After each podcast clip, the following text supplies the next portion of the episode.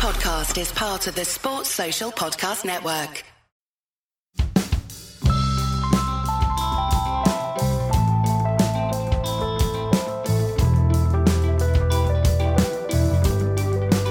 This episode of Red Inker, we have a legendary writer from India. My name is Ramachandra Guha, and I was unemployed or self employed for many years, but I've recently taken a position at a university in South India near Chennai. With the release of his new book, I asked him to come on so we could talk about his journey as a cricket fan, from dreaming about being a night watchman all the way through to helping run the BCCI. Talk about patriotism, cricket governance, the beauty of Warne and Wasim, radio commentary, and leaky toilets. Your dream when you were young was to be unbeaten night watchman in a school match. As far as uh, cricket dreams go, that's one of the one of the more mediocre ones I've ever heard. Well, actually, a college match, not a school match. Sorry. And uh, all right, and uh, a rather special kind of college match, St. Stephen's versus Hindu College for the final of the Delhi University Championship, far bigger than Oxford versus Cambridge, with twenty thousand people coming to watch daily reports in the newspaper, commentary, live commentary by All India Radio, and the great Bishan Singh Bedi, captain of Delhi, coming to scout around for young talent. So not just an ordinary college match, but a really sort of like the final of a college basketball tournament in the States, you know, Southern Methodist versus Duke kind of thing. But even if you talk it up, your dream was to be the night watchman. It wasn't correct, to take seven correct. wickets or open the batting no, no. And, and, hook no, a bunch of sixes. Night watchman, that, that's pulling it down a bit. Well, that's because, as I explained in the book, that's because of the extraordinarily exaggerated status batsmen have in the game. There's another story I tell in the book, which is of Arthur Mailey going to Len Hutton in 1956 when he was knighted, and uh, the great leg break bowler Arthur Mailey going to the English batsman after he was knighted and saying, Congratulations, Sir Leonard, but I hope next time it was a bowler. The last bowler to be knighted was Sir Francis Drake.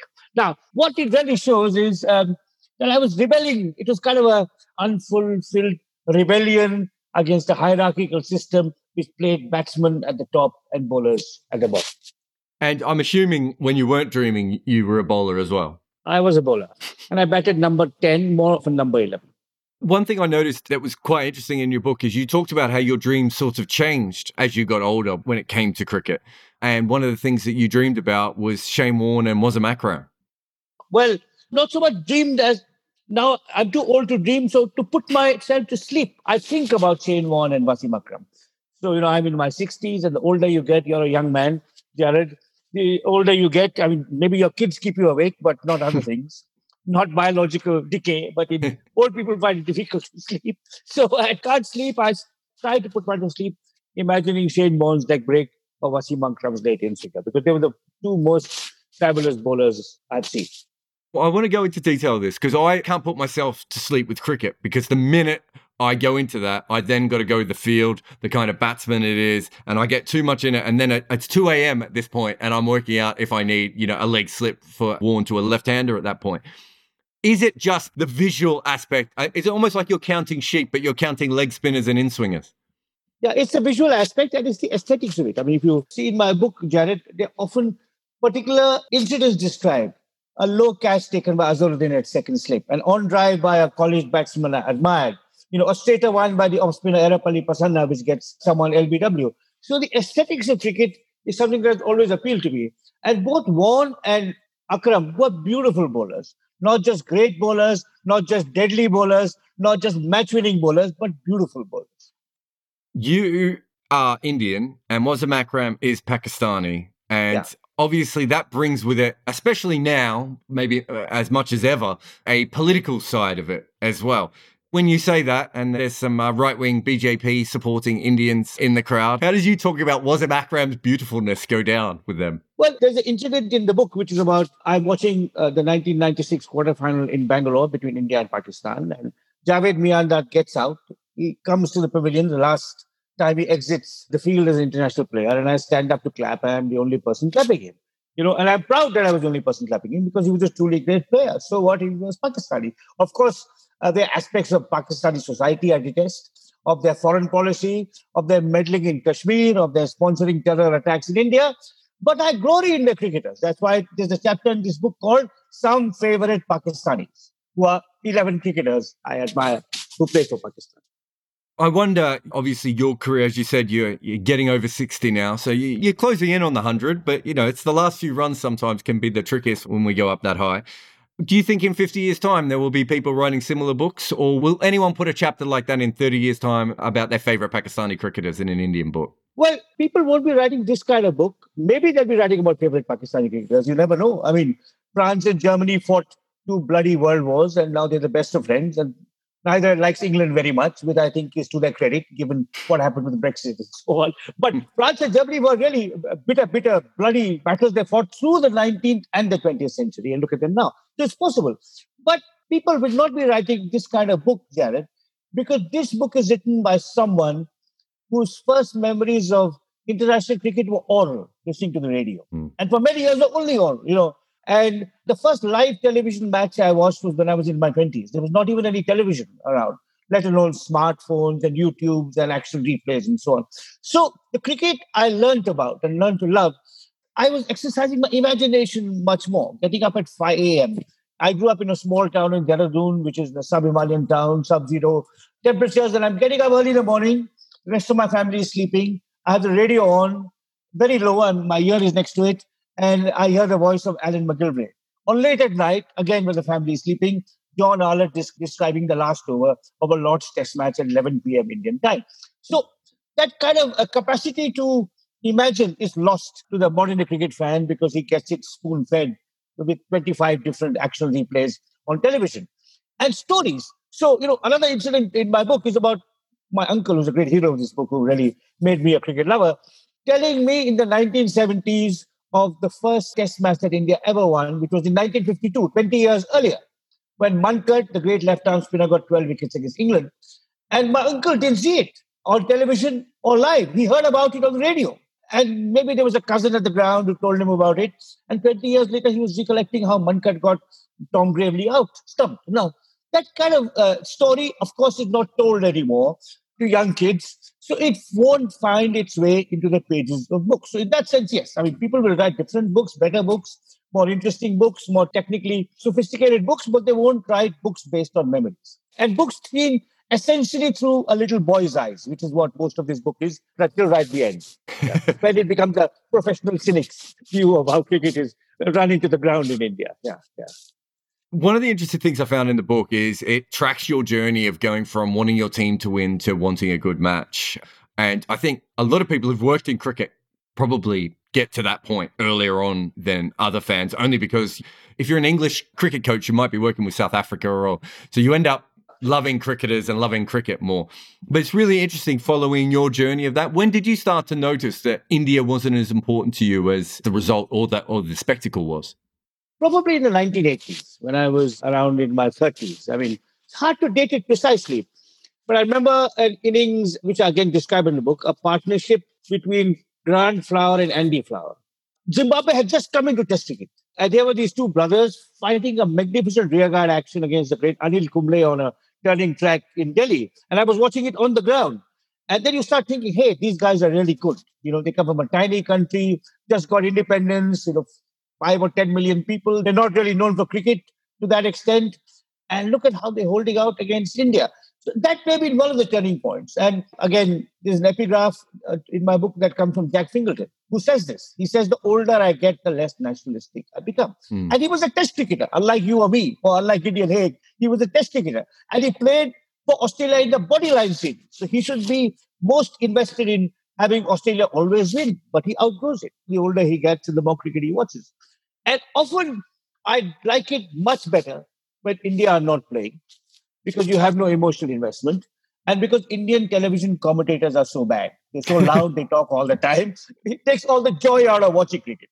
Another interesting thing I, found with you, though, you did say that you still cheer for bowlers, which is fair and right and uh, definitely promoted on this podcast. But you still like your regional teams. You still yeah. want Mumbai to lose. And, you know, yeah. I think most of us feel that way. But that for me, I came from cricket as a Victorian fan. I grew up yeah. in Melbourne and like Victoria, and I was convinced there was a conspiracy to defraud Victoria, and that's why all the New South Wales guys were in the team. And we had to produce someone like Shane Warne to even get. And he never became captain. He never became captain because he was Victorian. Yeah, exactly. Yeah. We thought all of those things. Dean Jones, his whole career was ruined because he was a Victorian. It's funny that you kept on to that. So the one thing that you sort of moved on from is that sort of nationalistic cricket fan, wasn't it? Yeah, yeah.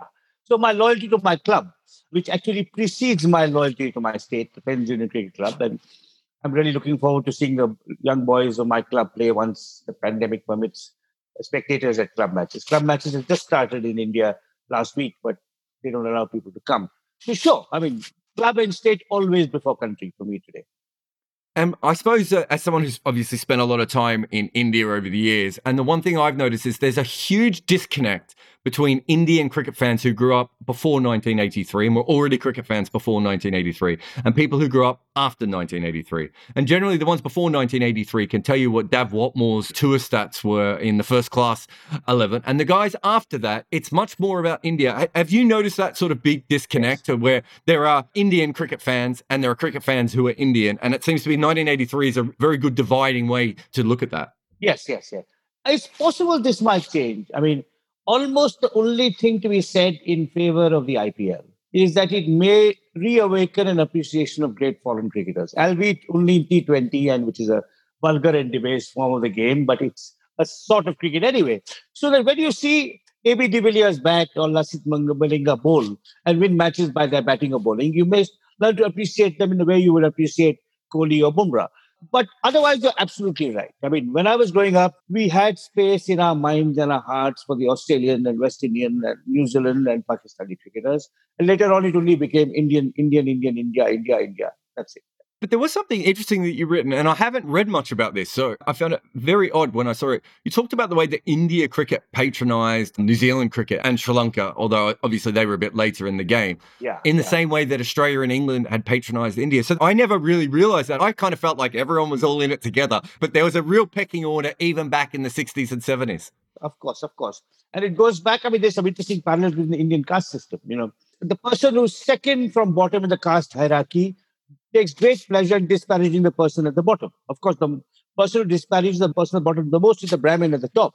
But you get this kind of vicarious delight in saying someone is worse than you, and let's sort of be big brother to that guy. So I remember growing up and think, okay, yeah, you know, Bert Sutcliffe is a good batsman and uh, John Reid is a fighter, but they'll come and they'll lose 5 nil and go away from here, right? So that's kind of sure. So the parallel was with Australians patronizing us when we visited because we also lost 4 0 and 5 0 when we went to Australia in the 60s and 70s.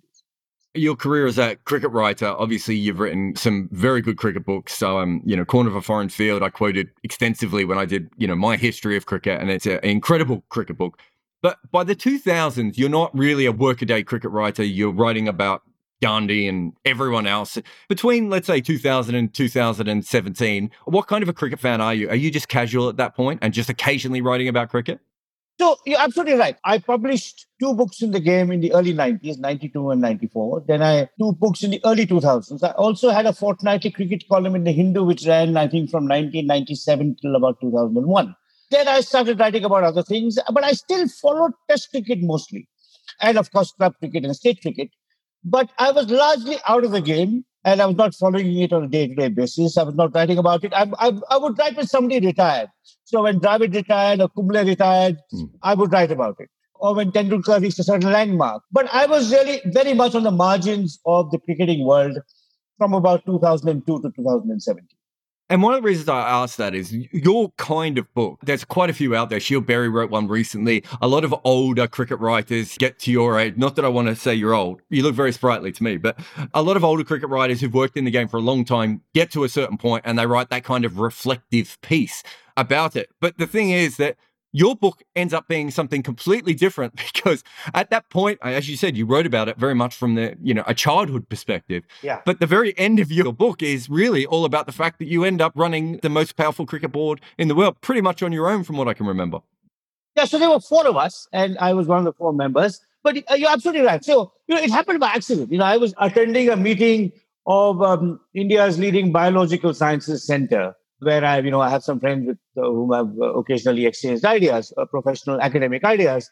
And I had this call uh, from uh, a well-known lawyer whom I admired saying, will you serve on this committee? And I thought about it and I said, yes.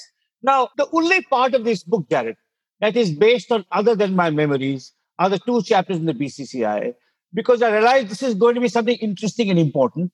I didn't really know it would be controversial at that stage. So I started keeping a diary from the first day, from the day the announcement was made and what was said about it in the Twitterverse and what the right wing Modi bhakts were saying about this hmm. left wing historian on the committee and so on. So then when I left, I decided to write the book, not really because of those four very intense and ultimately fruitless months, but because I always knew somewhere, sometime I wanted to pay tribute to my uncle Dorai, my first cricketing hero. Mm. And this seemed the perfect arc a childhood love for cricket, growing up in an obscure backwater of Indian cricket, a Himalayan town of Dehradun, and ending up in the board. So it seemed like a perfect arc to recollect within the confines of a memoir. And early on, because you had worked in cricket, I think one of the lines you wrote in the book was that you long detested the control over the BCCI of scheming politicians and the self important. So you obviously thought that there was something there that was worth fighting for yes, and that yes. you could do something good.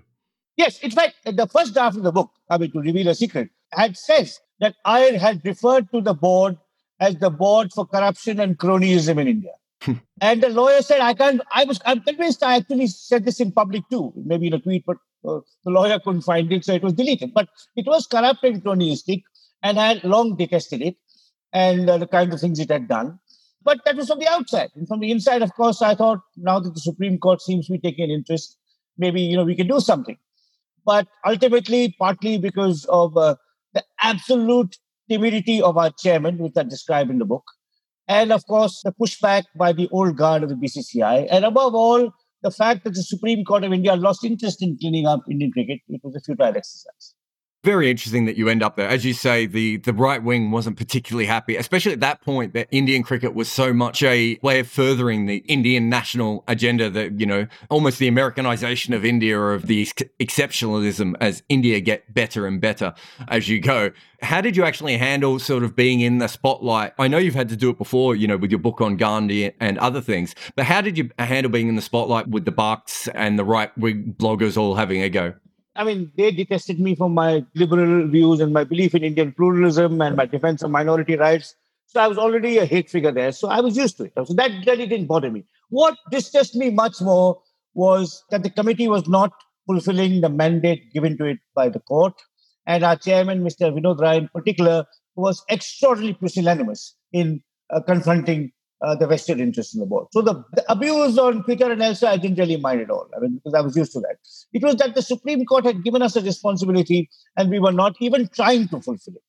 And uh, obviously, Mr. N. Srinivasan becomes involved, even if he was not there at the time. Uh, he was certainly pulling strings in the background. You talk about him as a textbook case of authoritarian personality. Obviously, he's someone I've come up against in my life. It feels like no matter what happens in Indian cricket, his shadow is just so large that people are afraid of him at all times. Did you feel like that when you were on the committee as well? No, because we thought we would push back against him. But something else has happened now. Essentially, what has happened now is that there is a compact between him and the Home Minister Amit Shah, whose son was the secretary of the board. Hmm. So if N. Srinivasan was the textbook case of the authoritarian personality, Amit Shah is the textbook case of the control freak. I mean, the absolute con- the control freak on steroids. So he wants to control everything. So the Home Ministry, the BJP, or how the police is run, how coercive methods are used to suppress the Kashmiris, and also Indian cricket via his son and N. Srinivasan. And of course, he can't do that full time, and he trusts N. Srinivasan because to do part of the job for him. And Ganguly really is really a puppet in their hands. So that's really what has happened. So it's someone even more powerful, even more dangerous than N. Srinivasan, the Home Minister of India, who is essentially the most important person in world cricket today. And one thing, I mean, you talked a lot about money. One thing I've always wondered there's so much money in Indian cricket. The BCCI is in control of masses of amounts. And yet you talk about uh, your friend going to Chinnaswamy and they don't have proper firefighting equipment and the toilets are leaking. Where does all the money go? I've never been able to get on top of this. If, if they're making so much money through the IPL and international cricket, how come the toilets don't work in these stadiums? I think there are many aspects of Indian public life that are mismanaged. So, you know, leakages and corruption are not unique to cricket administration. They permeate many other institutions, both uh, public and private. Uh, it's because there's no accountability. I mean, the members don't have a voice, they can't push back. In this case, the press is also tamed, and the taming of the press even extends to someone like Shashank Manohar, who's not a textbook case of an authoritarian personality. He's a better administrator, Mm. but won't allow critical journalists to get press passes. So uh, if you don't have a feedback loop, I mean, our prime minister has not given a press conference in six years. That's one of the reasons he's run the economy into the ground because he can't listen to good advice. And likewise, these guys who run Indian cricket are happy to be in power. The cricketers, you know, we are a one sport nation, unlike Australia. So 600 billion Indians. Now you have the IPL, which is a drug that, you know, puts them to sleep and they enjoy it for two months a year. And no questions are asked about how money is distributed. I mean, I was horrified by the fact that Ranji Trophy players, you know, our premier first class tournament, those who play in it, their dues had not been settled for months on end. And I think it's still the case now. So let alone the leaky toilets, even uh, let alone the spectators. I mean, even uh, they're being shortchanged, but even the first class players are not being properly compensated. It's all IPL. So the big three, part of the reason that Cricket Australia and, and the ECB got involved with that is they were afraid of Indian cricket going alone, which is always the thing that is always used to, to sort of dangle above the other cricket boards. My thought on this has always been that if you are a cricket official in India and you take the Indian team out of international cricket, are you not taking out part of the exceptionalism of the Indian cricket team, you know, for the fans? The fact that India can beat Pakistan and beat England and beat Australia, that's still a big part of what a lot of normal Indian cricket fans do. The first person who takes that team away and goes on their own is uh, risking their life, I think. I used to think that way, Jarrod, but I'm not sure anymore. Because the IPL is not just a centerpiece, it consumes 90% of the attention of the board and 95% of the attention of the fans. So we are currently touring Australia. We were beaten in the one day series. Uh, we are very likely to be beaten in the test series. I mean, T20 cricket, we are quite good, so I don't know what will happen there. But you can safely predict it's unlikely, particularly since Kohli is not playing three matches, that will be really competitive in the test series. Will a resounding defeat prompt reflections on how to run cricket better? Unlikely. I say in my book that given that India is a one sport nation, we're a billion people, we have 30 first class teams, the players are very well funded, there's massive patronage. Given all that, we should never be losing even a single match. Hmm. But yet we do quite often, and sometimes not just to Australia, but New Zealand, which has, you know, 4 million human beings and 50 million sheep. Now, given how overwhelmingly important cricket is in India, I mean, I don't know about Australia. It's certainly second to Australian rules football. Maybe even soccer is a more important sport broadly among the population than cricket, is my guess. In England, it's below soccer and rugby for sure. And yet we lose to these teams. There must be something seriously wrong with the way the game is run. But maybe our fan IPL is a way in which we can keep the fans entertained and they don't care about it. Uh, it's really interesting if it has changed that much. Uh, it, I wonder. I wonder. And there was a time when we were really, really, if you go back 10 or 15 years, of course, losing to Pakistan, people couldn't take. But even if we lost to Australia, there'd be bottles thrown on the field and the Mm. players would be called names. It'd be interesting to see whether IPL has acted as a kind of soporific drug I'm talking about and even dulled the nationalism that often has gone into the making of the Indian cricket. It'll be interesting to see because if we do lose badly in Australia, it'll be interesting to say what the press says. Do the press ask questions? I mean, I don't know how closely you've been following what's happening, but our best one day batsman, Rohit Sharma, was missing because he was Hmm. injured in the IPL. And although he was injured, he still played the final. He should have sat out the final, recovered, and gone to Australia. So clearly, for Rohit Sharma and for others, the IPL is more important than playing for India. as someone who's written about almost every cricket nation I've come through and done the history, one thing you do notice is there is a point always early on in your team's sort of national identity where it's so important that you win.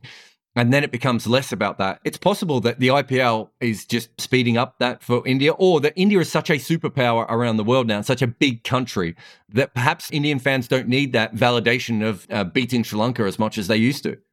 Well, again, one can't say. See, when N. Srinivasan started throwing his weight around in international cricket, right? India was advancing economically and politically as well. Hmm. You know, our economy was growing at six to eight percent a year. We had a very high status, particularly in the democratic world, because uh, we were a plural, open democracy in contrast to China.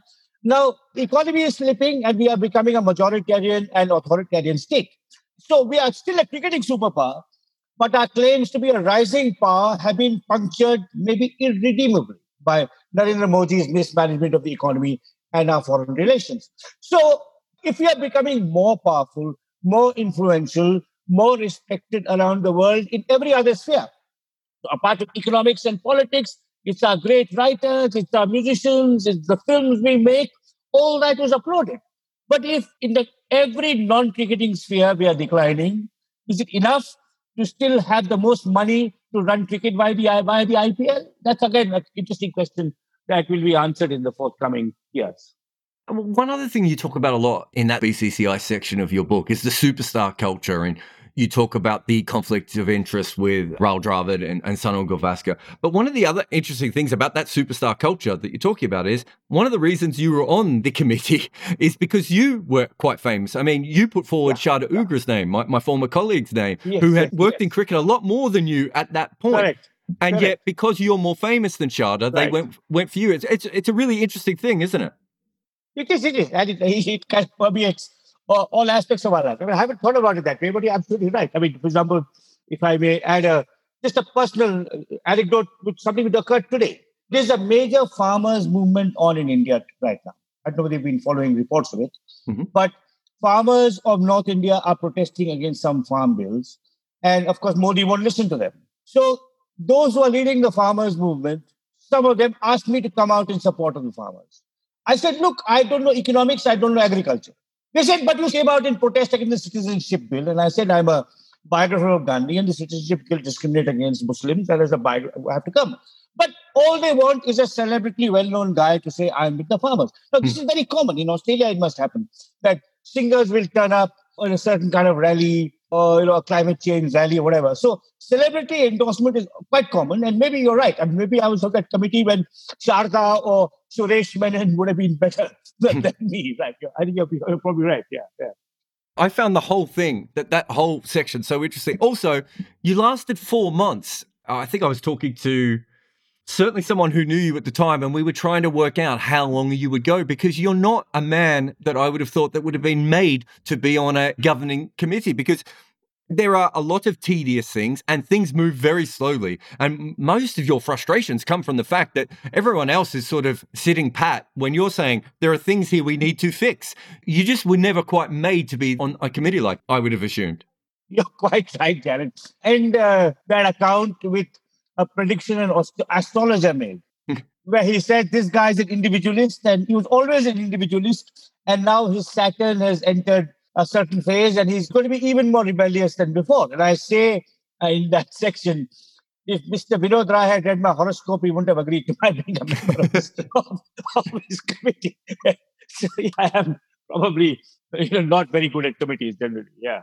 How did those four months change you as a cricket fan? I spent about four years doing Death of a Gentleman. And so I spent four years looking at every article about cricket administration in the world. And by the end, I was a bit burnt out. Not by the game, I still love watching the game, but just by how it was run and everything. I would think that four months working with the BCCI would be even more intense than what I went through. So, how did it change your love of cricket? Well, I think the fact that cricket was only part of my life has kept things in perspective. Mm-hmm. Obviously, I was disappointed that we could not do anything to clean up the BCCI. Some of my encounters left a bitter taste in my mouth, which I've recounted in my book. But given what I do outside cricket, I am much more dismayed and depressed by the rising wave of majoritarianism and authoritarianism in my country and the creation of this extraordinary personality cult around our prime minister, who's undoing everything that India was supposed to be. So, in that sense, you know, cricket has again become for me consolation and escape. And I'll watch test matches with pleasure and take, you know, what I'm looking forward to is Mitchell Starc bowling to Pujara, trying to get his in swinger uh, past Pujara's defense.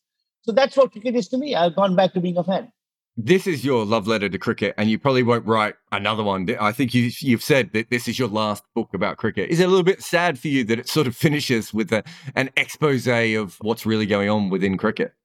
Well, that's why it doesn't finish with that expose. Those chapters about the BCCI are chapters 9 and 10. That's very fair. And the last chapter is an ode to cricket. So I did not want to end on a bleak and despairing note because I'm still dreaming about cricket and I'm going to go to sleep tonight after our conversation thinking of Shane Warne's leg break. Thank you very much for coming on the podcast.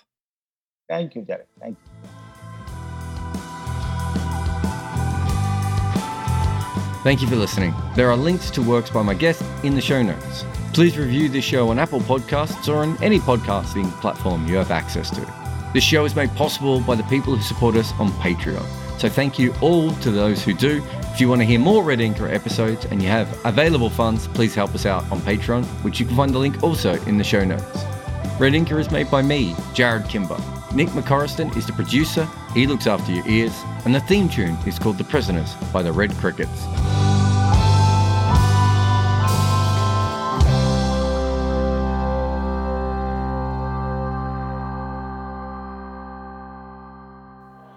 If you're liking this podcast, then perhaps you'll like our other show, Double Century.